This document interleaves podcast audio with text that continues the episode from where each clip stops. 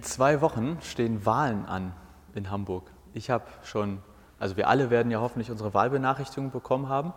Und ich bin fest davon ausgegangen, dass ich hier gegenüber in dem Wahllokal, was bei uns geöffnet haben wird, wählen darf. Aber nein, also wer am Kurt-Adams-Platz 9e wohnt, darf nicht im Kurt-Adams-Platz 9 wählen. Der geht woanders hin. Also, das hat mich diese Woche beschäftigt, warum ich so weit weggeschickt werde. Aber eigentlich habe ich mir in dieser Woche mich mit einem Bibeltext beschäftigt und irgendwann das Gefühl gehabt, der hat doch was oder kann doch auch was mit der Wahl zu tun haben. Vielleicht kennt ihr den Wahlomat, also im Internet eine Möglichkeit, sich zu Aussagen zu verhalten. Da steht dann, sind Sie für ein Tempolimit? Ja, ist mir egal, bin ich dagegen. Und da füllt man dann ganz viele Fragen aus und am Ende steht dann so prozentual, stimmen Sie mit der und der Partei eher überein oder eher nicht überein. Das ist eine Wahlhilfe. Und ich habe mich gefragt, ist am Ende des Tages die Bibel vielleicht auch manchmal ein kleiner Wahlomat, also eine kleine Hilfe vor einer Wahl? Und ich glaube, ja, manchmal, manchmal schon. Aber es ist wie mit dem Wahlomat. Am Ende des Tages muss man sich A selber entscheiden und B ist das maximal nur eine Hilfe. Deswegen gibt es aber jetzt meine Predigt zur Bürgerschaftswahl sozusagen, auch wenn die noch zwei Wochen hin ist. An sich predige ich gerade ja über die besten biblischen Buchanfänge. Wir hatten schon 1. Mose, wir hatten Josua und heute steht Ruth auf dem Plan. Und Ruth stand auch dem, auf dem Plan, bevor ich mir überlegt habe, dass das was mit der Wahl zu tun hat. Also das stand vorher fest. Und dieses Buch ist ziemlich kurz, das Buch Ruth. Und trotzdem bin ich der Meinung, ich warte auf den Tag, an dem Netflix oder irgendein großer Filmemacher endlich dieses Buch verfilmt und eine tolle Serie oder einen tollen Film daraus macht. Ich werde euch gleich sagen, wieso. Aber kurz zur Einordnung, dass wir alle wissen, wo wir uns grob bewegen. Ähm, diese besten biblischen Buchanfänge gehen bislang chronologisch vor.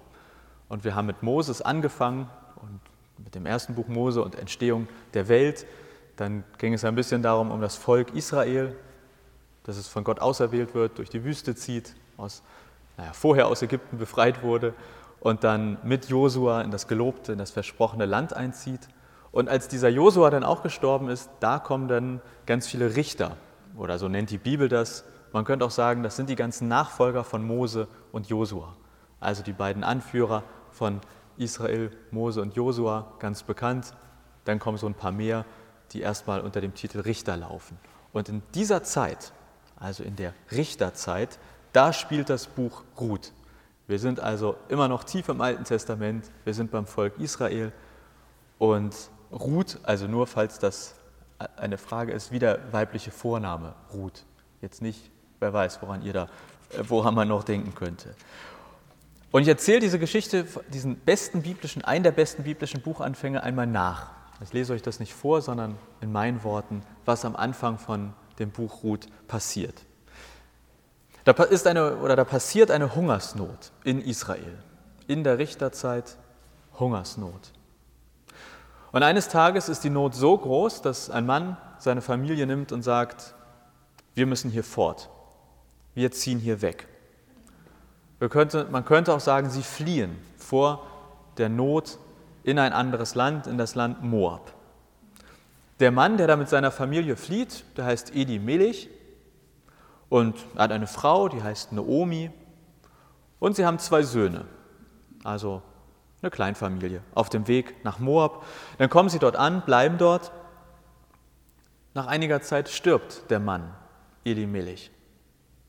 Zurück bleibt jetzt Naomi mit ihren beiden Söhnen, also geflohen vor der Hungersnot und jetzt auch noch alleinerziehend im fremden Land. Einige Zeit später heiraten die beiden Söhne, jeweils Frauen aus diesem Land Moab. Und diese beiden Frauen, die heißen Orpa und Ruth. Jetzt kommen wir also so langsam bei Ruth an. Einige Zeit später sterben die beiden Söhne von Noomi oder die beiden Ehemänner von Orpa und Ruth. Das heißt, jetzt bleibt also Noomi zurück, die mal aus Israel nach Moab geflohen ist. Mann gestorben, Söhne gestorben, zwei Schwiegertöchter. Klingt vielleicht erstmal ganz nett, aber war wahrscheinlich alles andere als nett, weil drei Frauen ohne Mann, davon eine auch noch eigentlich aus einem ganz anderen Land kommt, das war mindestens existenzbedrohend vermutlich. Und deshalb beschließt eines Tages Naomi, ich gehe wieder zurück nach Israel. Sie hat gehört, die Hungersnot ist vorbei, ich mache mich auf den Weg und sie sagt ihren beiden Schwiegertöchtern, komm, los geht's. Das sind die ersten sieben Verse. Und ich finde, ist einer der besten biblischen Buchanfänge, weil in sieben Versen eigentlich schon eine hochdramatische Lebensgeschichte durchaus nüchtern und knapp dargestellt wird. Aber wenn man sich überlegt, was da alles hintersteht, wie gesagt, schon aus diesem Anfang, glaube ich, könnte Netflix eine Serie machen. Hungersnot, Flucht, Ankommen in einem fremden Land, Fremdsein, Existenzaufbau, Verlust des Ehemanns, Existenzangst, Hochzeit der Kinder, Tod der Kinder, wieder Existenzangst, Heimkehr aus Verzweiflung. Und dann geht das auch genauso spannend weiter. Ich mache das nur ganz kurz, wie es weitergeht, damit ihr wisst, was da noch so passiert. Es sind jetzt also am Ende dieses besten Anfangs sind Ruth und Orpa und Naomi auf dem Weg Richtung Israel und an der Grenze sagt Naomi dann zu ihren beiden Schwiegertöchtern, bleibt zurück, geht in euer Land zurück, sucht euch einen Mann, das ist sicherer für euch, das ist besser für euch, ich werde es schon schaffen.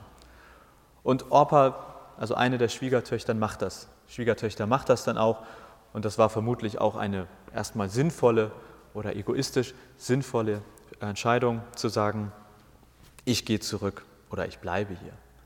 Aber Naomi und Ruth, die ziehen wirklich nach Israel. Die gehen wirklich dorthin zurück.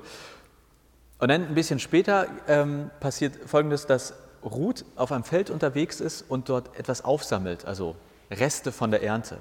Das war ein Gesetz in Israel damals oder eine Regelung, dass man, wenn man selber geerntet hat, dann sollte man für alle armen Fremden, die, die nichts hatten, quasi, denen sollte man erlauben, dass sie die Reste aufsammeln. Man könnte sagen, das war vielleicht die erste Lebensmittelausgabestelle.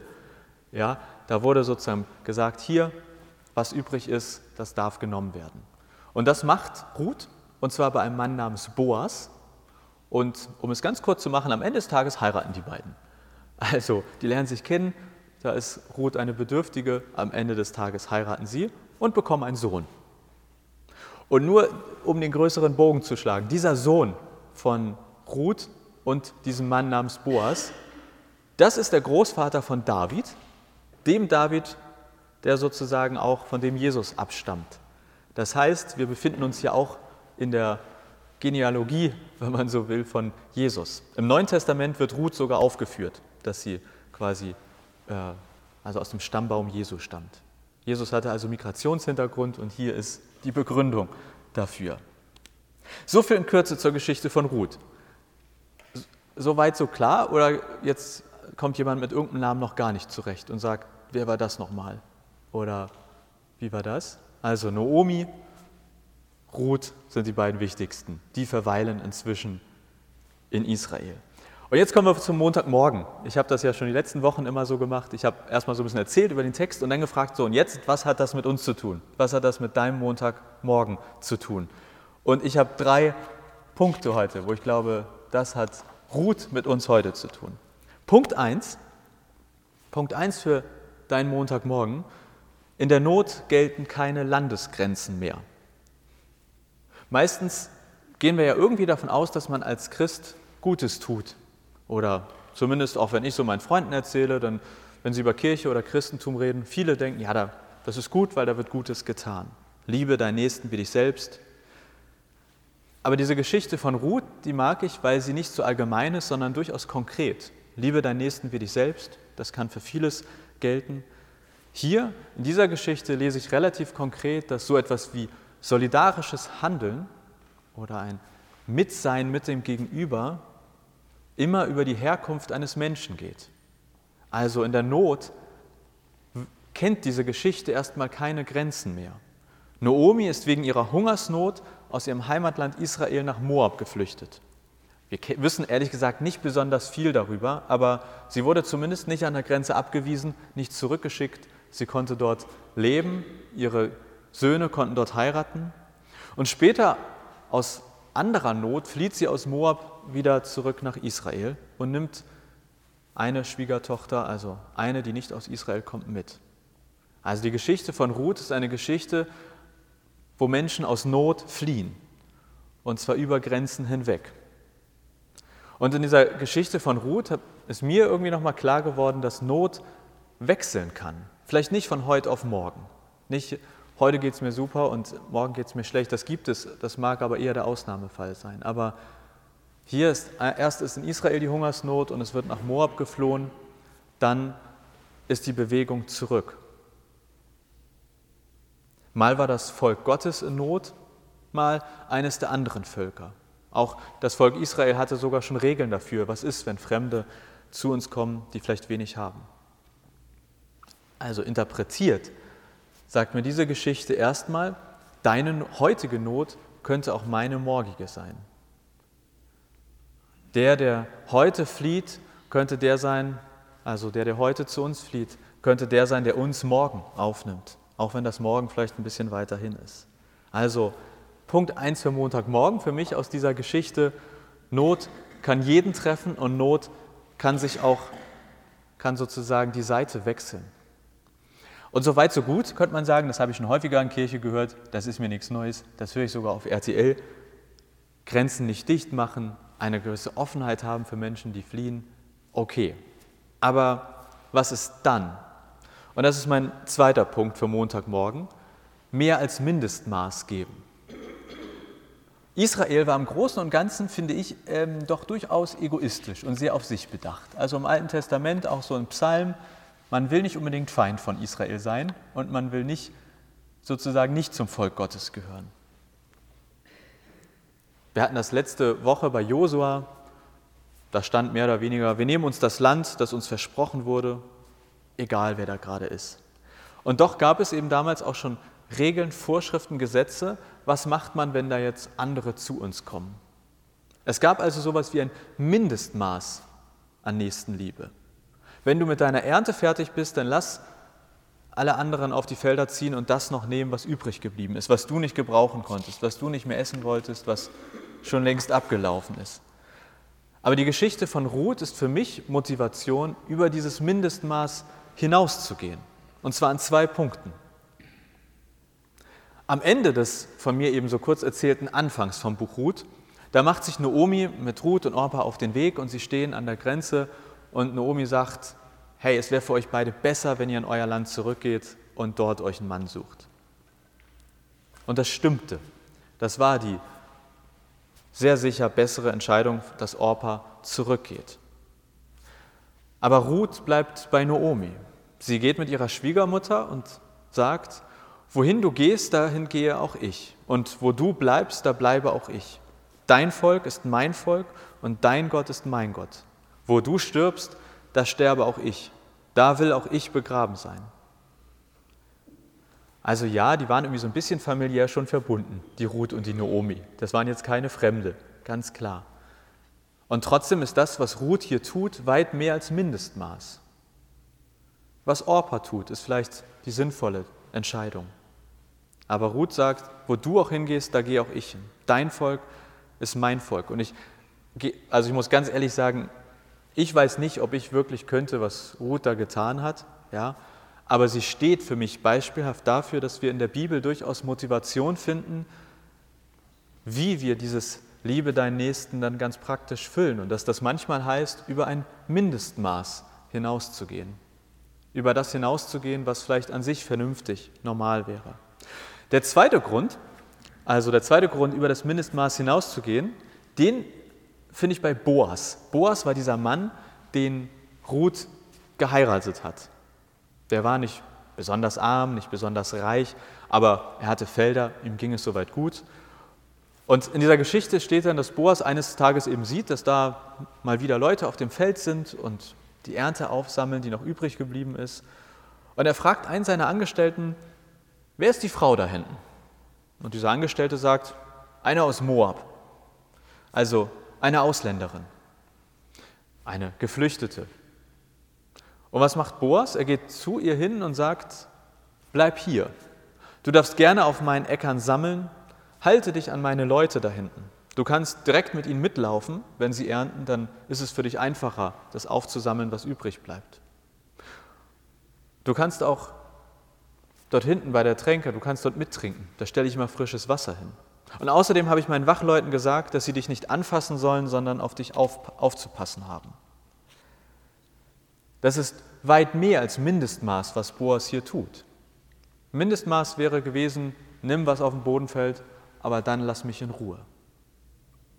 Also ja, es gab in Israel Gesetze, Vorschriften, wie man mit Fremden umgeht und Boas geht weit darüber hinaus. Und ich glaube, dass das bei uns heute sehr ähnlich sein kann. Es gibt in manchen Dingen Mindestmaß, was wir vielleicht tun, was der Staat tut, was man tun kann. So etwas wie eine gesetzlich gesicherte Grundlage.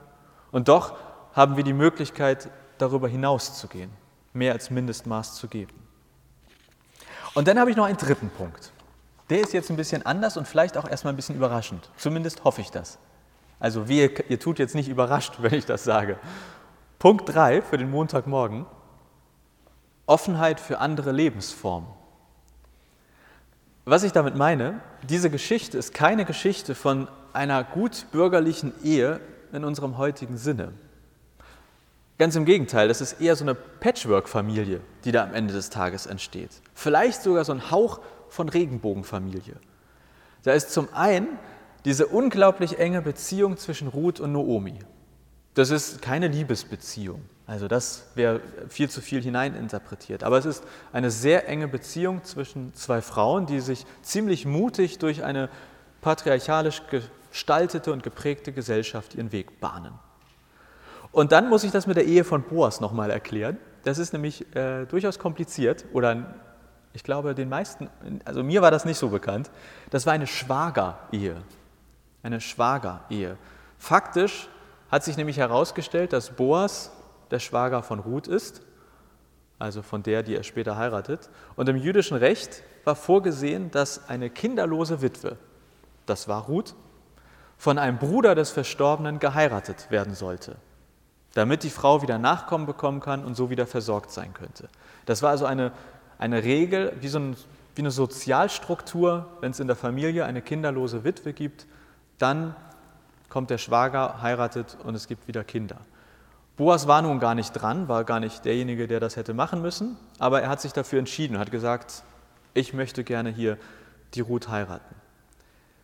Dass das aber sozusagen diese Möglichkeit besteht, das wusste Naomi, die war anscheinend relativ pfiffig und wusste, wie kann ich die Ruth hier wieder in die Gesellschaft integrieren.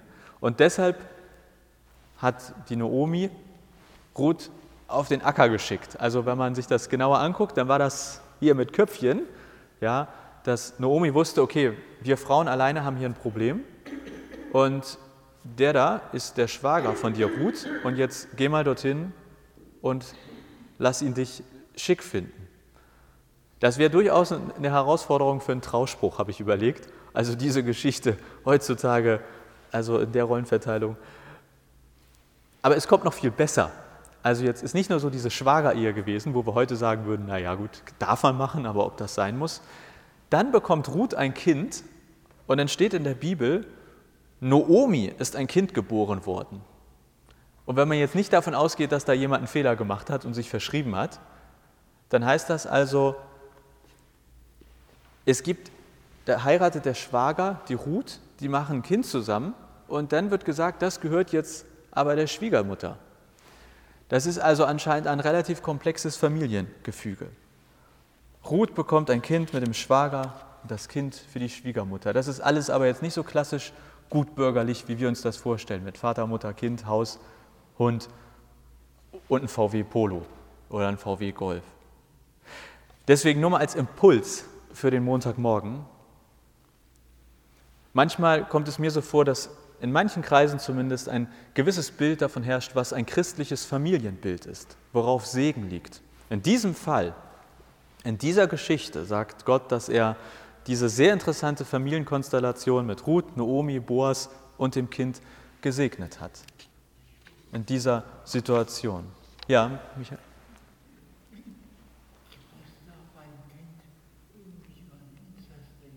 Nö, das ist alles ausreichend weit entfernt. Da muss man sich keine Sorgen machen. Zumindest soweit ich weiß. Also, ich habe euch eine Predigt eigentlich zur Wahl versprochen. Ja? Äh, warum ist das also für mich eine Predigt zur Wahl? Ähm, ich werde hier keine Partei erwähnen und sagen, der Wahlomat hat ergeben. In der Bibel kommt raus, 80 Prozent, die und die oder so ähnlich. Aber ich glaube, wenn ich jetzt mein Kreuz setze in zwei Wochen bei der nächsten Wahl, dann stimme ich ja auch darüber ab, nach welchen Grundsätzen wünsche ich mir, dass unsere Gesellschaft gestaltet wird. Und meine These ist, dass es unserer Gesellschaft nicht schadet, auch nach biblischen Grundsätzen zu fragen. Nach Grundsätzen, wo Gott sagt, da lege ich meinen Segen drauf, in diese Art, wie Gesellschaft gestaltet wird, wie sie gelebt wird. Und jetzt sind diese drei Punkte von heute mit Sicherheit nicht die einzigen und nicht die wichtigsten Grundsätze in der Bibel. Den Anspruch habe ich nicht. Aber aus der Geschichte von Ruth glaube ich, dass es eben drei Grundsätze gibt, wie wir Gesellschaft gestalten könnten, wo auch Segen drauf liegt. Und das ist am Ende, ich wünsche mir eine Gesellschaft, in der der Grundsatz gilt, dass spätestens im Notfall keine Ländergrenzen mehr gelten. Ich wünsche mir eine Gesellschaft, in der nach mehr als Mindestmaß im Umgang miteinander gestrebt wird, auch und vor allem im Umgang mit Menschen in Not. Und ich wünsche mir eine Gesellschaft, die eine Offenheit, eine gewisse Offenheit für eine bunte Palette an Lebens- und Familienformen hat. Und das meint nicht eine Willkürlichkeit, das bedeutet nicht, dass es keine Grenzen gibt und dass alles möglich ist. Aber in dieser Geschichte von Ruth werden zumindest so manche Grenzen, glaube ich, verschoben. Das mag für manchen selbstverständlich sein und für manchen herausfordernd. Deshalb, wenn wir unsere Kreuze machen in zwei Wochen, hoffentlich sozusagen alle möglichst die richtige Anzahl. Vielleicht ist das ja eine Wahlhilfe, eine Idee, nach welchen Grundsätzen wünsche ich mir, dass diese Gesellschaft geprägt und gestaltet wird. Und vielleicht sind diese drei eine kleine Wahlhilfe. So viel äh, für heute, für den oder rund um einen der besten biblischen Buchanfänge. Wer es nachlesen will, Ruth 1, Vers 1 bis 7, irgendwo im Alten Testament. Und ich kann diese Geschichte auch nur empfehlen, weiterzulesen. Die ist und bleibt spannend.